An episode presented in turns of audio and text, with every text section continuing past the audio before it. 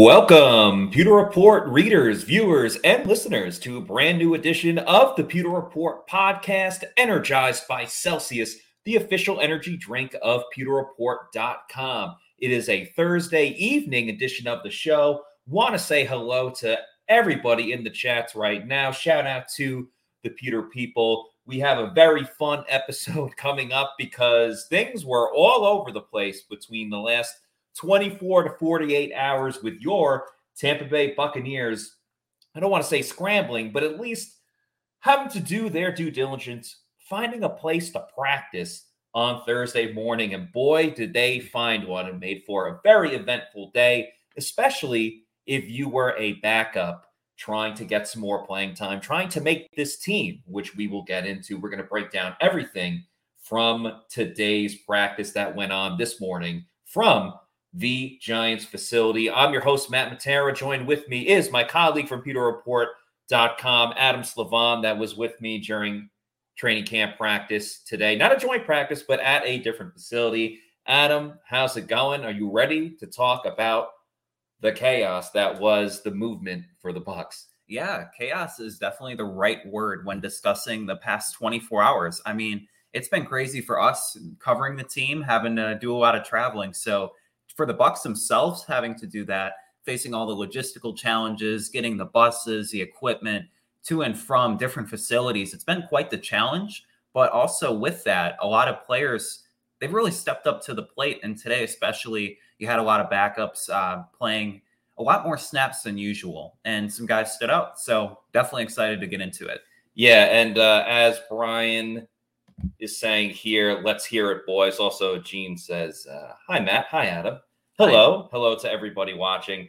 Uh, I think we kind of need to break down what went on um, just for the Bucs to get yeah. to East Rutherford, New Jersey, where the Giants have their practice facility. It's actually right across the parking lot from MetLife Stadium, where the Bucs will be playing against the Jets on Saturday night. It's actually quite similar to how Raymond James Stadium, the Bucs' home stadium, is pretty close yeah, to. It's only about a mile. Away. Yeah, the, the Advent Health Training Center. So very similar in that type of idea, but a little bit of backtracking. So the Bucs and the Jets were supposed to have two joint practices. Obviously, they had the first one yesterday. Now, where there's been some communication on social media and some back and forth between fans and beat writers and everything like that is the joint practices were planned and scheduled in March, going yeah. months back. Now, two days before the Bucs and media and everyone was traveling to New Jersey, the Jets decided to cancel the second joint practice. Again, they were supposed to go Wednesday and Thursday. So the so the first joint practice went on yesterday. Then with 2 days notice, the Bucs had to go and find another facility and they very much lucked out because yeah. the New York Giants have a preseason game, believe it or not, against the Carolina Panthers. So a lot of uh, you know, divisions in the East going up against the NFC South going on this week. Because the Giants had a game, have a game coming up on Friday, there's there's no practice for the Giants the day before. So the Bucs had to go from uh, Florham Park, where the Jets have their facility, and go to East Rutherford this morning. Uh, obviously, they stayed in the hotel the night before, but that's like about a half an hour, 40 minute drive. And literally, you know, again, thanks to the Giants for allowing us to be there at the facility today. The Bucs literally pulled up, up, like pulled up to the gate. The gate opened, and bam! All the Bucs players got off the bus. There's about five buses, I would say, Adam. Yeah. And just poured onto the field, and it was very much like this is an NFL team, but it was very much a uh, you know, kind of like a high school football vibe. It's like the yeah. road team shows up, or like a high school baseball team. Yeah, they just roll up after school and they all get on the bus and go out there. Just a really weird feeling and uh, very impromptu.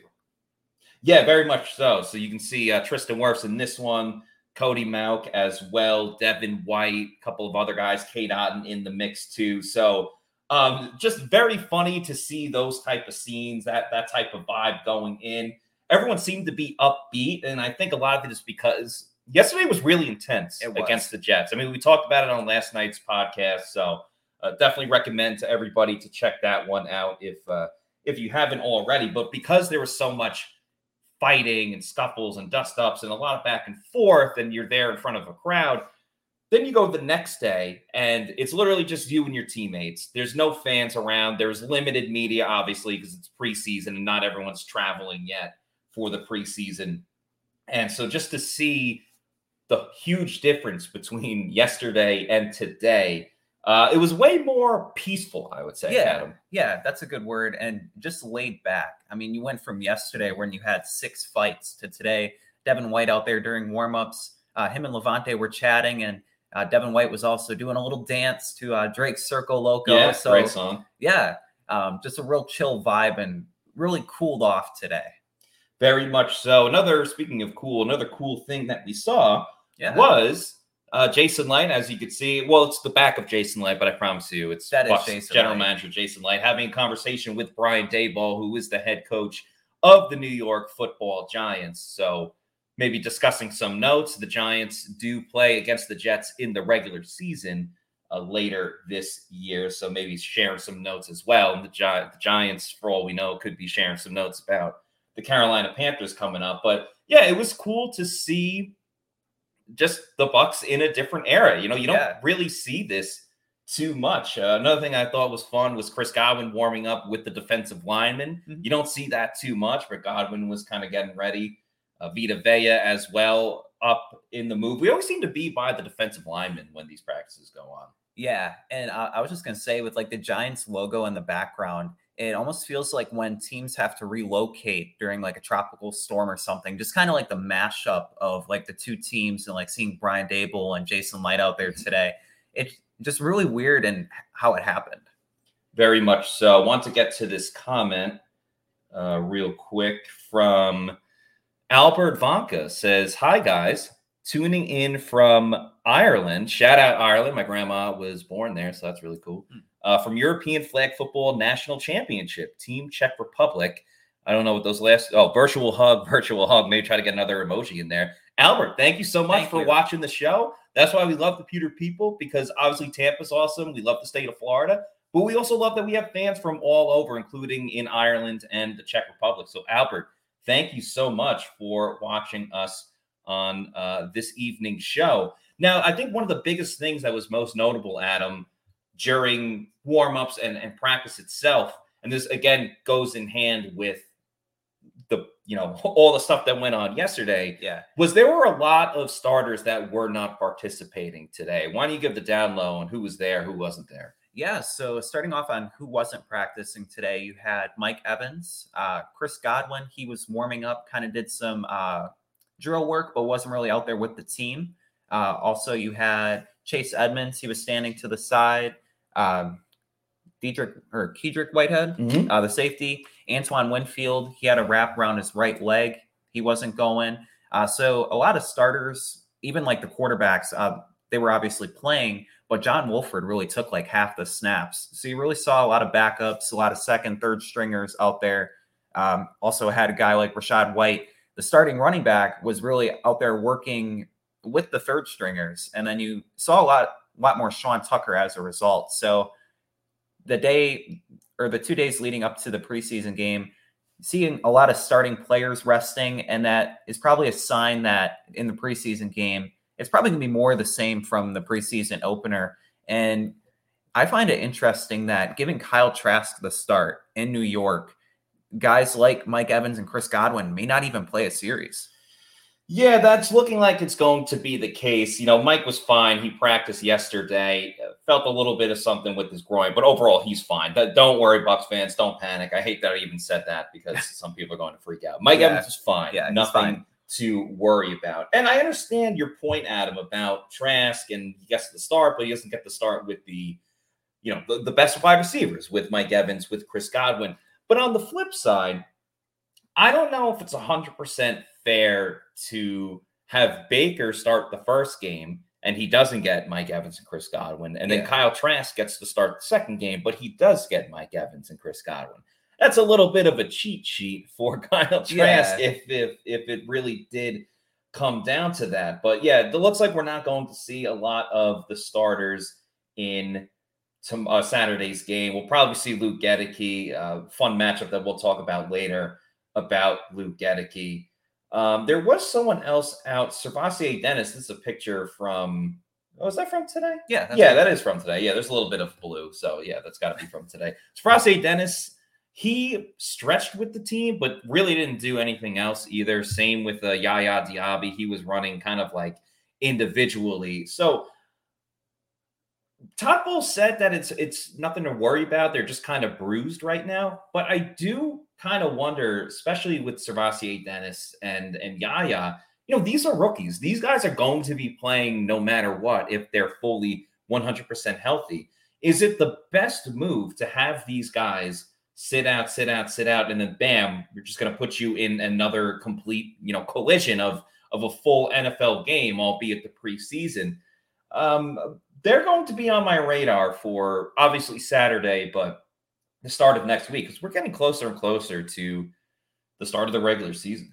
Yeah, and with uh, you mentioned SirVocea Dennis and Yaya Diaby, other guys as well like Chris Izien and uh, Jose Ramirez. You w- really want to get these guys as many reps as possible to get out there and practice uh, with the team, get that experience in kind of throwing them to the fire in a preseason game against a good team in the Jets. It's going to be really interesting to see how they acclimate themselves if they do play and if they will struggle as a result. Yeah, and you mentioned Rachaad White, so I'll, I'll get back to him in just a moment. It was very interesting with Rachaad because he didn't practice too much, and that was the case with a lot of guys. For example, Carlton Davis and Jamel Dean were in were in helmets. They were stretching and, and, everything of that nature. But then when it went to 11 on 11s, you didn't see too much of Carlton and Jamel. But what you saw with Rachaad White when he was in, and Chase Edmonds is one of those injuries where you go, hmm, well, he practiced the day before. I guess yeah. something may have happened with a lot more physical contact and and everything like that. So what was interesting is not the fact that Rachaad White had a limited amount of reps. I think that's kind of understandable for really any starter. You might question it because Rachaad White's a second year player, but for a running back, it makes a lot more sense. What was odd was Rachaad White working with like the second and third string guys. We haven't seen that too much, but maybe, just maybe, the Bucs were doing something kind of like they what they did earlier in training camp with John Wolford in terms of Wolford had gotten some reps with Mike Evans and Chris Godwin. So you're just kind of putting the players in every single possible situation because there may be a time where Rachaad has to run behind a couple of second string and third string offensive linemen. Yeah, especially with all the question marks on the offensive line. That's a great point. You don't know who's going to get thrown out there at some point in the season. And you mentioned guys kind of getting experience with each other. It happens a lot on the defensive side of the ball where you often have Lavonte David and Devin White maybe working with some backup secondary players or having Vita Vea alongside a bunch of undrafted guys. So you never really know, and it's always good to mix it up. Yeah, of course. So let's stick with the offensive side of the ball as we kind of transition to what we saw in practice itself, plus kind of expectations for the game, because obviously everyone is in love with Trey Palmer at the moment. And it feels like, uh, you know, obviously some of it is kind of flavor of the week type of, of feeling and vibe. Obviously, Trey had the the big play against Sauce Gardner yesterday. Right out of the gate, literally first play, Baker Mayfield got the start. Play action, rollout. Trey Palmer running across her, across the field. That's why it's called a crosser. Bam, hits them 10, 15 yards. They were off and running. So Trey Palmer, again, was making plays out there. Granted, someone had to step up because there was no Mike or Chris today, but Trey Palmer was one of the big ones. Cade Warner, too. Adam. Yeah. Uh, so just want to mention Trey Palmer first. Uh, when Bowles was speaking afterwards, uh, Palmer was the first receiver he mentioned and guys needing to step up. And for Trey Palmer, he's making headlines on and off the field.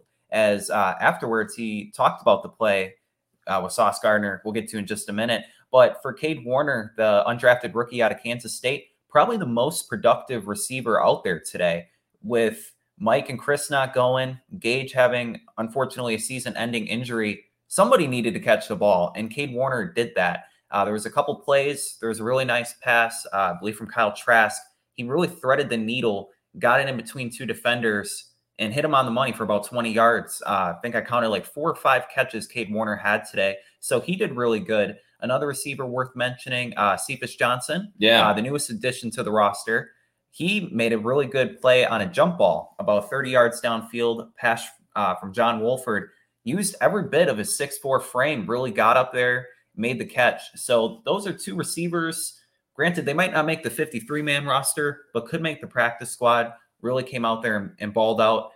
But uh, Trey Palmer, he's really stealing the show this week. Yeah, let's get to this video from Todd Bowles. Then I'll talk a little bit more about the wide receivers. But Bowles talked about receivers needing Yeah. to step up with Russell Gage out, and then Trey Palmer talking about uh, confidence and more importantly, whether or not he knew he made that big play against Sauce Gardner. I think someone has to step up fairly earlier than probably normal, but you know we have we still have our top two guys, and we have Thompkins that's played a lot. Obviously Palmer has made some plays, and Rakim's got to get healthy. And David Moore has made some plays, and we still got a bunch of guys they're vying for spots. So we'd like to see somebody emerge pretty soon.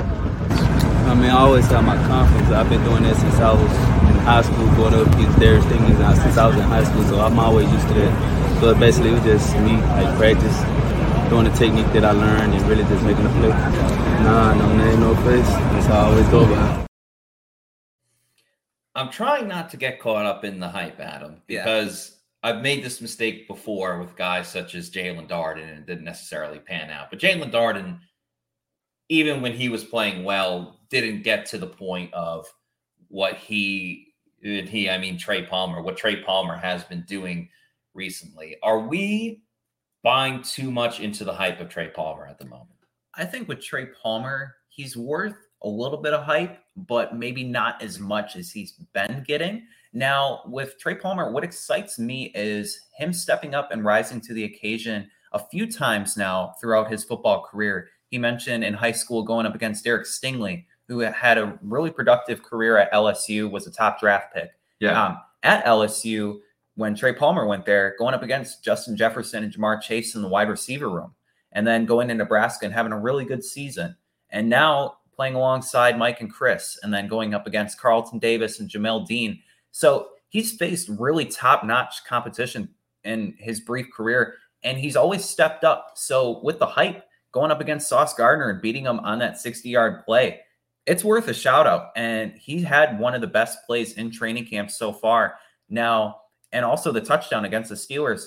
So he's really making a strong case to be a number three wide receiver. And he has a lot of traits that may make him successful with the 4.3 speed, being uh, six feet tall, and just being able to go up there and get it. So it's exciting, but you got to pump pump the brakes just a little bit. Can he do it again against the Jets? Can he carry it over to the regular season? Those are still question marks. And I think that's why the hype has been escalated a little bit. Because in the past, whether it's Jaelon Darden, some other receivers out there, it was, oh, well, his potential, he could become this, he could become that. But the fact that wide receiver three is open, it's a legitimacy. It's wide open right now. It's not, oh, well, if the Bucs cut Russell Gage or if the Bucs decide to do this or if he outplays Russell Gage. Gage, unfortunately, and I feel terrible for him. Yeah. Um, it you know, it's terrible for the fact that Russell Gage is not available this year, but it makes a, a legit reality that Trey Palmer could be your wide receiver three. And we've said before, eh, I've mentioned it a lot on this podcast that, you know, there are guys that perform well in training camp, there are guys that perform well in the games. Trey Palmer has been doing it in both. There's literally there's no question about it. He's been doing it for both. Uh, Joel is a big fan of uh, of Trey Palmer. He also goes on to say, if he isn't the third best wide receiver on the roster, then I don't know who is. Yeah, it's a fair argument because yes, Palmer's been doing a lot of things. David Moore has the most experience in this offense and just as a wide receiver on this team outside of Mike and Chris. Deven Thompkins, very exciting. Rakim Jarrett as well. Let's get back to Cephus Johnson real quick uh, because Alien Mastodon says, I look forward to seeing Cephus Johnson play. He might play in the regular season, probably be on the practice squad. The Bucs have depth at wide receiver. And yeah, that's very important in all of this is, yeah, you know what? Cade Warner, Cephus Johnson, both of them are not ending up on the 53 man roster. Yeah. But we've seen many guys throughout the years at various different positions latch on because they were a practice squad guy. And there is importance to that. And maybe you don't even make it right away as, you know, as a 53 man guy. But when your number is called, that's a big moment for you. I mean, Pat O'Connor is a guy that started out on the practice squad. Now he's been with the Bucs for years. Deven Thompkins had Yeah. to bide his time and then became the team's punt returner. So Cephus Johnson, it was so interesting watching him. One, because he wears number 28. Yeah. And it's Adrian just, Peterson out there. yeah, just seeing uh, an Adrian Peterson looking type of guy, um, you know, go out there and and play wide receiver, which of course isn't even his natural position because he used to play quarterback when he was in college. But seeing what he did to, today on that deep ball from Kyle Trask, so shout out to Kyle Trask making another big throw, which he had struggled with earlier in training camp, but hit the big one to Trey Palmer, hit another one to Cephus Johnson today. Johnson, that height is, I mean, he is gigantic. I know they were at the Giants today, but he, I think we're being too loose with the term mossing people when, mm-hmm. you know, he mossed him, he mossed him. Cephus Johnson, I don't know if he mossed this guy today, but he just used his height to his advantage and made an exceptional athletic play, which I was not expecting him to make. So, you know, we'll see what Cephus Johnson can do in the game uh, if he can actually, you know, make plays when under the bright lights for sure. But let's stick with Kyle Trask here. What does Kyle Trask have to do in order to really make this a tough decision for Todd Bowles and the rest of the Bucs brass? Yeah. So to still make it a tough competition, I think it really comes down to three things that he needs to do against the Jets. So the first thing, he needs to have more than one scoring drive and really move the football on those drives. I think that'll be really important to show he can control the offense, he can control the pace, and really move and spread the ball around. Uh, the second thing would be to have over 100 passing yards. And that kind of goes with the first point. Needs to move the ball through the air and not just hand it off to the running back. And being able to lead a couple series and do that, I think will be really important. And then also, the first preseason game, he had an interception. So Yeah.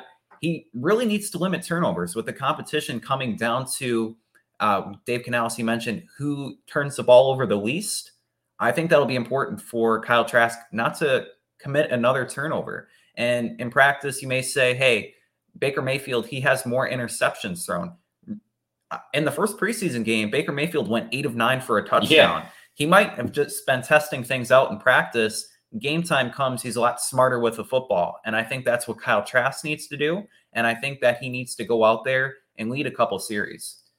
Yeah, Baker kind of proved this point about uh, sometimes I'm going to kind of just see what I can get away with, see if I can thread the needle, and other times I'm going to, you know, make the legit play. And he kind of said that specifically when talking about, oh, if we're in two minute, that's when I know it's all systems go, and I gotta be careful with the football and all that stuff. And he proved it by going eight of nine, and yes, the touchdown, but I think even protecting the ball Yeah. is more important. And Kyle struggled early last week following their game against the Steelers with holding on to the ball, getting hit.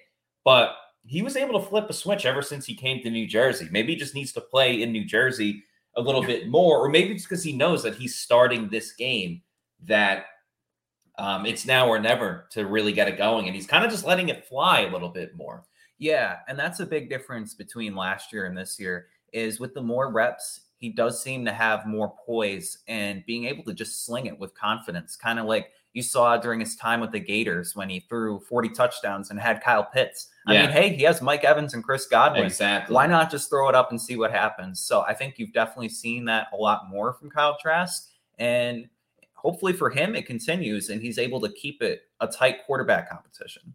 Dennis DeBronte says, shout out my boy Steve the Pony. Shout out Steve the Pony. That's my guy too. Can't wait to see him tomorrow. Wayne also says, I think David Moore will be wide receiver three because of experience. Yeah, David Moore is someone that has been a little quiet over the last week or so, Adam. I don't know how you feel about it. He came on strong early on. Yeah. Um, I, I, I want to see what he can do tomorrow because Moore was someone that's been in the mix, cooled off a little bit, but obviously now it's kind of like you're restarting the game all over, and it's a big competition for wide receiver three. Yeah, and I agree with that. And especially with the first preseason game, leading the team in receiving yards, having that 38 yard play down the field, 15 yards of it was chewed off because of the face mask. Well, I think besides uh, Mike Evans, Chris Godwin, and Trey Palmer, David Moore is the biggest deep threat that the Bucs have on the roster. And he's done it in the past, albeit a couple seasons ago, 2018, 2019, in the Seattle offense. Yeah. He was able to average 17 yards a catch. If he can bring that, he averaged over 20 yards uh, against the Steelers. That's another receiver, probably the receiver I'm going to be keeping my eye on the most and just seeing what he's able to do.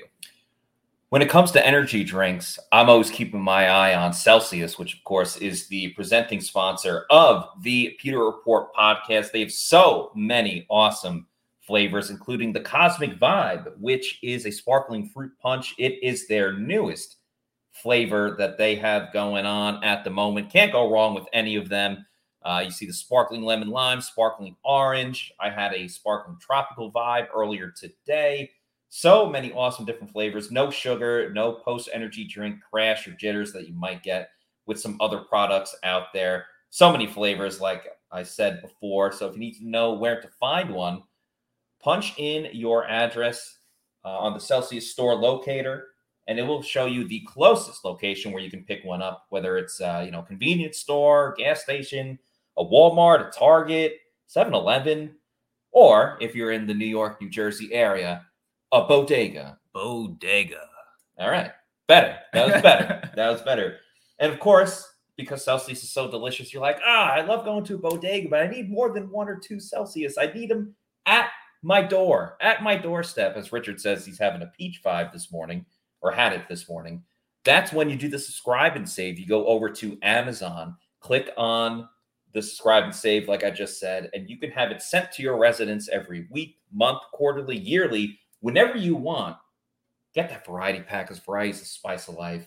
Just make sure you're drinking Celsius energy drinks, the official sponsor of the Pewter Report podcast. Uh, I saw a question about Logan Hall that would like to get to because Logan Hall, I think, is going to be quite important for the Bucs this season. Charles Todd is asking, how did Logan Hall look against the Jets' offensive line? We really need him to step up. I agree, Charles. Bucs definitely need Logan to step up. Adam, I'll let you handle this uh, this answer. Yeah, so against the Jets offensive line, he did record a sack. And overall, that day, he did look pretty good after being quiet the first few weeks of training camp.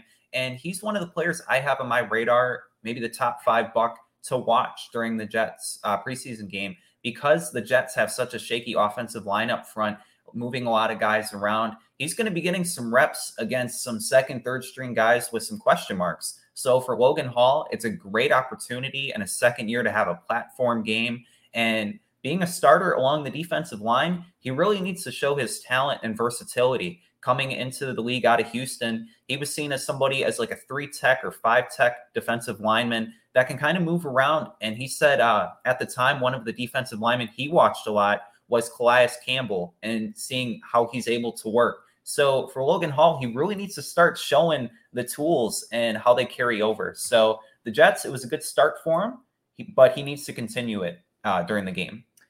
Yeah, I think Logan is trending in the right direction because kind of like what we talked about with David Moore, but it's even worse for Logan Hall. And obviously, Logan Hall is there's a lot more expectations with him than David Moore uh, at, at any point. Logan Hall didn't hear a peep out of him the Yeah. first like three weeks of training camp. Him and Joe Tryon-Shoyinka, I don't know if they're conjoined at the hip secretly or if they're linked together and it's like they, they have a bond of if you go, I go, or whatever Yeah. it is. You make both of plays, I make plays. yeah, exactly. But both of them really were not doing much in training camp. And then almost at the same time, Logan Hall and Joe Tryon-Shoyinka have really stepped it up. Logan Hall and JTS were starting to get sacks right around that that Steelers game. Um, didn't record one in the game against the Steelers, but obviously JTS didn't play that much. And or yeah, he didn't play at all. Um, but anyway, so just the fact that they were able to step up over the past week or so, getting into the backfield, both had a sack against the Jets. It should be pointed out, though, with the Jets, they were missing like more than half of their offensive Yeah. line. You know, they didn't have Alijah Vera Tucker, yeah. uh, Duane Brown, he's been injured. Mekhi Becton still coming back from injury. Joe Tippmann, the center out of Wisconsin, was Mhm. at left guard. Uh, Aaron Rodgers even mentioned it during his press conference. While his concerns low, he still needs to see all five guys together. So there's a lot of question marks there. Yeah, no question about it. But I think what's promising with Logan Hall specifically is if he's beating the backups, the third strings, at least he's showing that he is better than Yeah. the other team's backups, which is super important uh, for this team specifically. Want to get to another comment. I will say there Yeah, is uh, one more uh, edge rusher I'm looking forward to seeing, and that he was on the last graphic, Markees Watts. Yeah. had a big game against the Steelers with that uh, sack fumble. Seeing him out there and competing for that last outside linebacker spot with Cam Gill, just another player to throw out there. Yeah, he's super exciting for a number of reasons. One, he had the strip sack against the Steelers, which that's something that's been missing from this defense, Adam. It's just the fact that Besides Anthony Nelson last year, you yeah, didn't see that. no one was taking away the football. You Yeah. know, no one was knocking the ball out of the quarterback's hands. And maybe that's telling of why Vita Vea led the team in sacks last year and you weren't getting that production from the edge rusher. But Markees Watts gets that strip sack in the game against the Steelers, then followed that up in the indoor practice, the the next practice following the game and had three sacks. Yeah, Now, I think there's still a little bit of work to be done in coverage because he got beat by the Jets here and there, dropping back in coverage. But the reason why they brought him in is for what he can do going up against the the quarterback and taking him down and, and providing those sacks that the Bucs are desperately looking for. So, yeah, he's a very exciting player. Yeah, and uh, just to mention real quick, uh, in his college career at Charlotte, he did force six forced fumbles, so he can make plays happen. No question about it. Let's get back to the wide receivers. As Harold Smith says, seems the Bucs wide receivers equals Evans, Godwin, Palmer, Moore, and Thompkins with Jarrett, Warner, Geiger, and Cephus competing for wide receiver six. Yeah, I think that's pretty accurate for the time being. You know, um, uh, Evans, Godwin are a lock. Trey Palmer is going to make this team. Yeah. Thompkins, a big thing, like Thompkins has done really well. If he can secure himself as the overall kick returner, which Trey Palmer might win that job too. Yeah. But if he becomes the kick returner, then his spot is really a lock. Rakim Jarrett, you know, we didn't talk about him too much because he didn't play in that game against the Steelers. He's been quiet since coming back from injury. This is a huge step for him because this is his first preseason game. This, you know, we asked all the rookies, how's it feel, your first NFL game, blah, blah, blah. They all went through it now. You know, that that adrenaline is off a little bit now, but Yeah. not for Rakim Jarrett.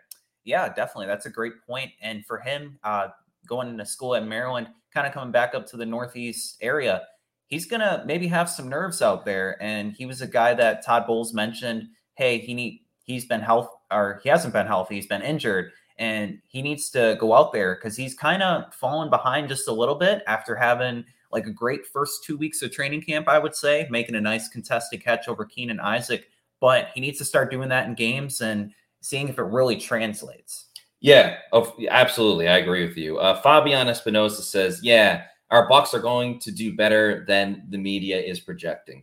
I wanted to address this because I've heard, you know, from like our last podcast and certain things that all we do is praise the Yeah. Bucs and and say that they're fantastic. I am by no means saying that at all. I still have a lot of concerns about the Bucs overall pass blocking abilities. I think edge rusher is still very much up in the air. Yaya Diaby was exciting, but he hasn't really played since. Yeah. Shaq coming off a serious injury. So I have a fair amount of doubts about the Buccaneers. And I've pretty much been saying since day one that I see the Bucs getting around a very similar record to Yeah. what they had last season, which, if we all remember, was not even a winning record. So let's cool it a little bit with all we do is favor the Buccaneers and, and highlight everything great that they want to do.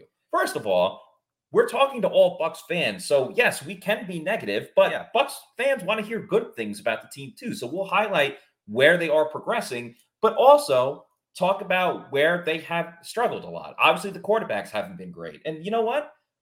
Scott Reynolds has his Fab Five coming out tomorrow. I don't want to spoil it or give anything away, but you're going to see a lot of good and you're going to see a lot of bad in terms of things that he feels good about with the Bucs and things that uh, he's definitely worrisome about. So definitely stay tuned to tomorrow's Fab Five because I think uh, you're going to get a real dose of reality of how this Bucs team is going to look going into the season, which is less than a month away. I also saw Yeah. this. Yeah, go ahead. You want Um, to say something? I was just going to say, at this time of year with training camp and the preseason, this is a time of year to be positive. It's a time of year to look at guys in the 90 man roster, kind of pick some fun stories out, and kind of have a positive spin more so than the regular season when you actually see the results. Right now, it's a lot of hypotheticals, a lot of what ifs. What if Baker Mayfield he can translate and be the next Geno Smith? Yeah. What if uh, Tristan Wirfs can be an all pro at left tackle, or if Devin White could become the best linebacker in football? A lot of it probably won't happen, uh, especially with like Devin White. But just being more positive, it's good right now. But a couple weeks from now, it's going to be a lot more neutral, I would say. Very much so. Uh, Jack with the comment, Gem, uh, Jack M. Caraco says, fortunate that the Bucs did not select Mekhi Becton and landed Wirfs in the same draft. One of my favorite facts to bring up is the Yeah. fact that Tristan Wirfs was the fourth, the fourth offensive tackle taken in that draft. I had him ranked one. A lot of people had him ranked one. The Bucs got him with the fourth tackle off the board. And yeah, it sucks for Mekhi Becton. Uh, I think he's talented, but he gets hurt all the time, and clearly has not panned out with uh, with the New York Jets. Also, Gene Cameron saying you have to root for your team. The Bucs are not our team. We Yeah. cover the Bucs, but we got to be unbiased when it when it comes to it. If they play poorly, we're going to say they play poorly. If they play well, we're going to compliment them on playing well. But they're not our team. I just wanted to uh, just wanted to clarify that real quick. But if you want somebody on your team, someone that's going to be by your side, help you get to that next level, maybe if it's a a home buying type of experience. This guy is a Bucs fan. This man's family are or is Bucs fans. Of course, I'm talking about the Eric Gross Realty Group. They are so perfect for if you want the best home buying experience, an amazing home buying experience. Eric and Caitlin Gross, they have moved their business back to Tampa. They're living in Cincinnati for a while, but Eric has roots in the Tampa area. His dad grew up in, Tam- in the Tampa area. He's a huge Bucs fan. We had him on the podcast a couple of weeks ago. He was able to break everything down. So if you want to talk Bucs football with him, he's happy to do that. But the key thing for Eric and Caitlin is, you know, buying a home is one of the most important things that you can do uh, in your life, really. You know, you want to start a family, start a foundation. Part of that is, you know, buying a home. And Eric and Caitlin understand that. You know, they have a, a young child, they know how important family is. So that's why they want to go the extra mile for you. They want to know you, they want to know your hopes and dreams. They're not just trying to flip a house as quickly as possible. They want to make sure that they find every single thing that you are looking for and they can connect with you on a person to person basis. So make sure you go to www.housesinflorida.com. Check out the Eric Gross Realty Group. You will not be disappointed. Uh, Eric and Caitlin Gross, got to meet them, got to talk shop with them. Uh, they will get your dream house across for what you are looking for. So check out uh, www.housesinflorida.com. And of course, another person to talk about the Tampa Bay Buccaneers with. Adam, some of the matchups going into this Jets versus Bucs game.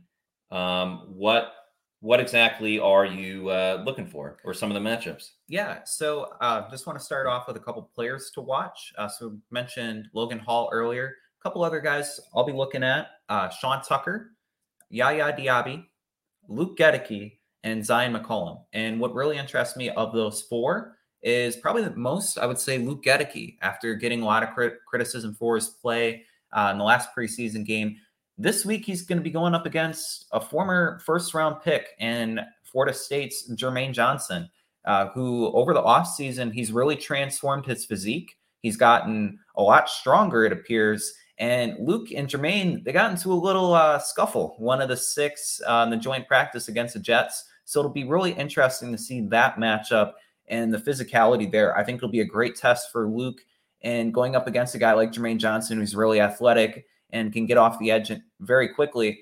Luke Goedeke, he really needs to have a solid game here and keep up his glass eater mentality if he wants to really solidify himself as an NFL right tackle. And then uh, just to a lesser extent, Zyon McCollum, he had an interception the first game, but he also uh, on the run by Anthony McFarland, he missed his contain. So can yeah. he can he contain himself and make some tackles? That's another player to watch. Yaya Diaby, if he plays uh, after being limited this week, can he keep up getting pressures? And for Sean Tucker, uh, he had a touchdown that was called back on a holding call and getting more snaps this week. Can he be that baby Nick Chubb, maybe to a lesser extent, going up against the Jets? Those are players and a key matchup that I'll be watching. What about you, Matt?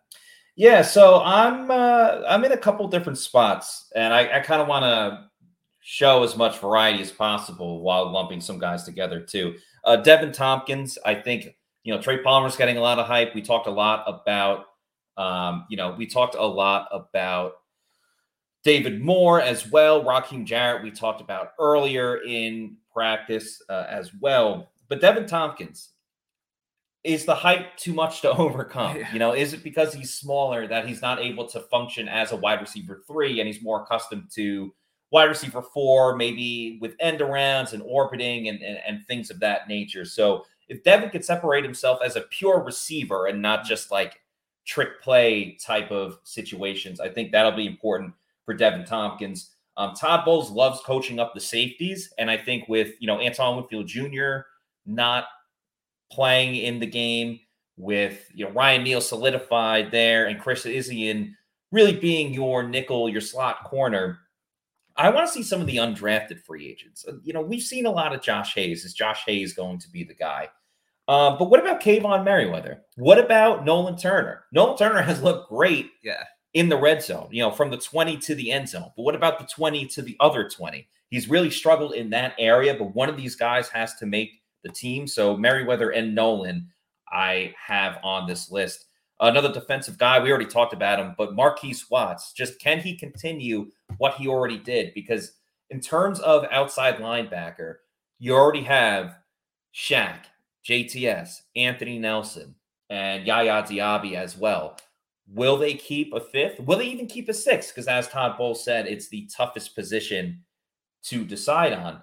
Cam Gill's very much in that mix, but if Markees Watts has another big game, it's going to be really, really tough to cut him. And then along the offensive line, I know it's been up and down with with Luke Goedeke, but Justin Skule, School, yeah. you know, he's going to be that swing tackle tackle type of guy but what if Luke Goedeke's play is, is not up to par? What if Luke Goedeke gets hurt this season?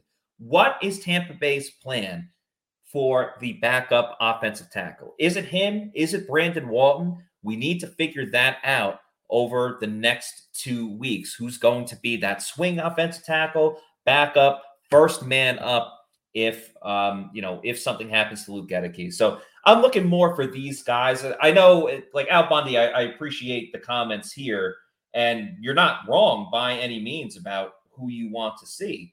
It's just, you know, Mauch's going to be starting. Goedeke's going to be starting. Diaby's a lock on this team. I'm very much looking more for the fringe roster guys because we'll see next week in week three. Because there's only three preseason games now, there is a a different, there's a shift in how the starters are being utilized. Because in the past, when there's four games, the third preseason game would really be the big one where um, you know all the starters would play, and then they'd sit out the fourth game, and that's where you see the, the bubble guys who makes the team. Um, but now it kind of feels like the second preseason game is that last opportunity for players that are fighting for the 53rd spot to make it, and then you go a little bit more towards the um, starters in the third preseason game. So um, those are some of the guys that I am looking for. But of course, we have a super chat from Tree parentheses Ken. Thank you for the twenty dollar Canadian super chat, Tree. Really appreciate that. Tree is asking, based on training camp play, has Palmer been the third best wide receiver, even with Russell Gage on the field? Secondly, what do you guys think about moving Godwin back inside, Palmer out to the Z, where he can take the top off? Really good question. Yeah. Adam, I'll let you start with uh, whichever part you want to address first uh, about who's been the best wide receiver or third best wide receiver and um, you know moving moving these guys around. Yeah. So just kind of covering this question. So based on training camp play and not preseason play, I would say Deven Thompkins has been the most impressive. Hmm. But overall, I would say Trey Palmer, just putting together the training camp and the preseason. I like Deven Thompkins, but as you mentioned about being a pure wide receiver, that's a great point. A lot of times you've seen him on screenplays, kind of end arounds, and more of a gadget aspect. Based on just being a pure receiver, I would definitely say Trey Palmer. Uh, and about moving Godwin back inside, I think this season, uh, especially with the offense that Dave Canales and Brad Idzik are running and scheming the wide receivers, you're going to see Godwin in the slot. You're going to see him as a Z. You're going to see him kind of moving all over the place, kind of what Seattle did with Tyler Lockett, who is a really consistent receiver and has had a great career. And Chris Godwin getting his explosiveness back off his ACL injury. I think you're going to see him being utilized in more ways than just being in the inside. And for Trey Palmer getting his feet wet in the NFL, I think it'll be a good start for him to be in the slot and kind of use the speed to create separation right off release. Um, but I kind of see it going 50 50 between Godwin and Palmer and kind of mixing in some different guys, such as Deven Thompkins or even David Moore. Yeah, so I think again, while Trey Palmer has been the flavor of the week, if we're talking about all of camp, we have to look at it from day one of training camp to today on August 17th. And if we're looking at that entire frame of time, I'm still going to go with Rakim Jarrett. I mm-hmm. know he didn't play in the game against the Steelers and he's been a little bit quiet this Yeah. week, but Rakim Jarrett has shown some great ability, whether it's his in air adjustment going after the ball, whether it's you know, running certain routes, whether it's making catches with tight coverage on him. I've really been impressed with what I've seen from Rakim Jarrett through the entirety of training camp. We'll have to pick it up this week, but I'm Yeah. confident that he can. Trey Palmer, you're not wrong with what, everything you said about Trey Palmer. Same thing with Deven Thompkins. They've Yeah. all had their moments, and that's what's so exciting about this wide receiver group is each guy has kind of made some big plays at certain times just right now it's been Trey Palmer's time to cook. Um, the only reason I'm going to say no with having Palmer just line up outside and, and fly down the field and moving Chris Godwin back to the slot, you know, we spoke with Dave Canales, we spoke with wide receiver coach Brad Idzik, and they were so excited about the opportunity for Chris Godwin to line up back outside Yeah. because that was a lot of his skill set that wasn't being utilized over the past couple of years in the other Bucs offense. Now, granted, they won a Super Bowl, so it's tough to argue like, oh, well, why didn't they do that? Because it worked to a certain degree, but that doesn't mean Chris Godwin can't play outside. So I, I love the idea of Godwin playing outside. As you mentioned, Adam, they're going to move these guys all over the place. Some of these Yeah. wide receivers are going to get end arounds. And the big thing with Trey Palmer is yes, 4 3 speed, yes, can go down the field. He did that against Sauce Gardner. But here's where he's different than another number 10 that used to play wide receiver for the Bucs and Scotty Miller. That was Scotty Miller's move. But that's all Scotty did, with all due respect to Scotty. And he will be a legend for the Bucs for life for that, you know, that touchdown that he had in the NFC Championship game and helping them win a Super Bowl. But Trey Palmer can do a lot more than just hit the go route. Yeah. And that's why you can line him up inside. That's why you can line him up outside, put him in motion, do all of these different things.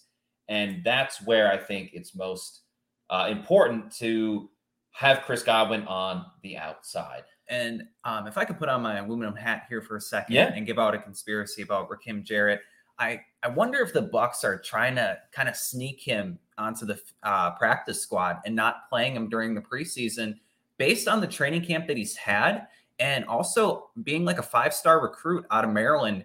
While he didn't have the college production, he very easily could take the route of maybe like a Stefon Diggs and being unheralded, kind of coming out of nowhere and really stepping up. Hmm. I, I think he could do that. And um, there was another comment about uh, Deven Thompkins only being 155 pounds. He can't be anything more than a gadget guy. While that might be the case, You also saw a guy for the Texans, uh, rookie Tank Dell. Mm. He's really uh, been a highlight player during the preseason and just being able to get open really quick right off the snap and kind of leave defensive backs in the dust. Thompkins with 4.35 speed, he very much does the same. And so I kind of agree that he could be a gadget player, but he also could be utilized in other ways as a receiver to get open in a hurry.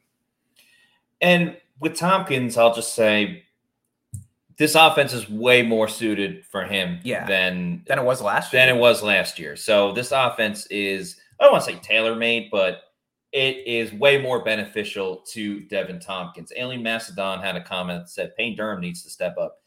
Yeah, I would Yeah. agree with that. Durham lived up to his hype in terms of he's going to be big in the red zone, and he had a touchdown um, against the Steelers. But haven't seen much from Payne Durham. David Wells has stood out way more than him. We know Kieft is going to be on this team, and obviously Cade Otton. Payne Durham is not a lock to make this team. That's all I'll say. He's probably a lock for the practice squad, you know, because they did draft him, but definitely someone that needs to pick it up. And then this question from Wade Butler who says, How's Jose Ramirez doing? Jose's been injured. He he hasn't been playing. So I would uh, say the same point for Payne Durham applies to Jose Ramirez. Lock for the practice squad, but again, with Markees Watts and Cam Gill outperforming in the first preseason game, Jose Ramirez needs to do something to justify being on the 53 man roster. Speaking of locks, one of my favorite locks for bets this year is Mike Evans in the over on receiving yards. Of course, if you're going to bet on any of the Bucs games this year or any type of sporting event, you got to do it at mybookie.ag. And of course, they got their online casino that you can go to on the website. It's new and improved, and it's here to change the game. Dive into a truly realistic casino experience featuring the latest in slots, progressive jackpots, and live dealer action, all from the comfort of your own home. Take advantage of weekly blackjack tournaments and a brand new collection of high end games for a chance at real cash rewards. The MyBookie Casino provides a Las Vegas experience when the action's in your hands. And the best part is, you don't even need to wear pants, though I would recommend still doing so.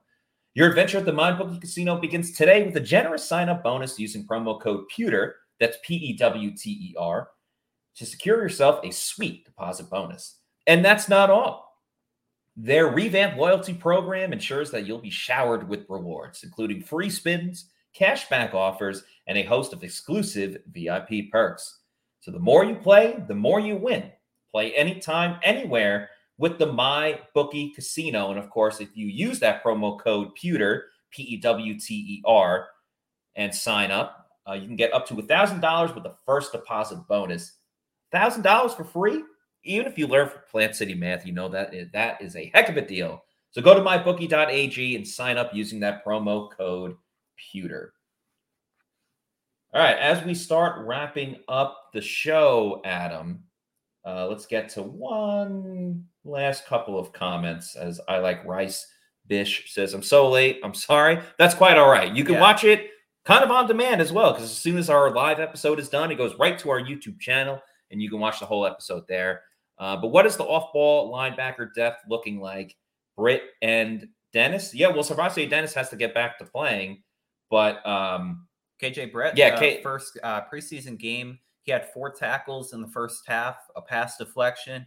He looked more athletic than he has in the past, and with his special teams contributions, feel like he's going to make the 53 man roster. And then with SirVocea Dennis, uh, just based on the mini camp, the OTAs, the training camp he's had, having four interceptions, he's looked good. And this week, kind of been limited again, uh, being held out of practice, kind of prac- practicing on a separate field. But overall, I would say they both have a strong chance to making the team and having four inside linebackers. Yeah, of course, uh, J.J. Russell in the mix as well. He was a guy last season was in the running for that last linebacker spot with Olakunle Fatukasi. Now, Fadukasi won it, but then got cut halfway through the season, and then they brought on J.J. Russell. And if I'm not mistaken, Russell had an interception in the game against the Steelers the other night. So um, another competition, maybe not the the most intense one, just because um, you know you know it's going to be Devin and Lavonte Yeah. starting there, but something to pay attention to. Last one, Grace Point. What is our safety depth? Well, obviously you got Antoine Winfield Jr. and Ryan Neal as your starters. Chris Izien, who's a safety, will be playing in the slot as a nickel corner. Josh Hayes can play in that slot as well.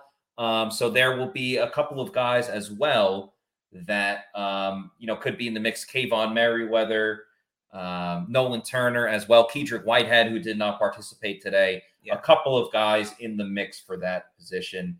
Uh, Jean Cameron says, "Thank God, thanks guys. I love." You said the Pewter Report. You could take out the. It, I love Pewter Report if you want to say that next, but appreciate so much. Yeah, thank you. We love you guys. We love the Pewter people. yeah. Uh, we appreciate everyone that uh, you know watches this show. We couldn't do it without you guys. So um, that's pretty much going to do it for us. Please follow us on our social media on Twitter, now known as X, uh, Instagram, Threads, and Facebook. We are at Pewter Report. Our YouTube channel is Pewter Report TV. We got tons and tons of content out both on our YouTube, on our Instagram, all of our social media. Got a ton of different content that we hope you guys enjoy. Of course, pewterreport.com as well. So make sure you're following us on our social media and please like and subscribe to the YouTube channel. Our numbers are growing every single day. We couldn't do it without you guys. Scheduling for everybody. There is no, Richard, I see your comment. There is no podcast tomorrow. There will be a Pewter post game show on Saturday after the game. Uh, myself and Adam will be at the game at MetLife Stadium. So the podcast is going to be hosted by SR Scott Reynolds. That will go on at approximately eleven thirty. Kind of similar to last week. Yeah, similar to last time. After the game, we're going to get a couple of stories up, and then once Todd Bowles is done talking, and probably like Kyle Trask as well, or whichever player they put up at the podium, um, we'll start the podcast a little bit after that. So just stay tuned to our social media. We'll let you guys know when we're going live, what time we're doing it at. But there will be a podcast on Saturday after the Bucs and Jets preseason game. So uh, still a lot of exciting stuff moving on. Been a Oh, yeah. very very fun week going all around New Jersey. Yeah, I felt like Tony. Soprano and the Sopranos intro as he's going over the gate. So appreciate you guys following along as uh, we give out all the information to you. But that's going to do it for us on tonight's show. For Adam Slavon, I'm Matt Matera saying thanks everybody for watching. We love you, Pewter people, and we'll see you on Saturday for another edition of the Pewter Report podcast. Enjoy your weekend. Peace out. Out.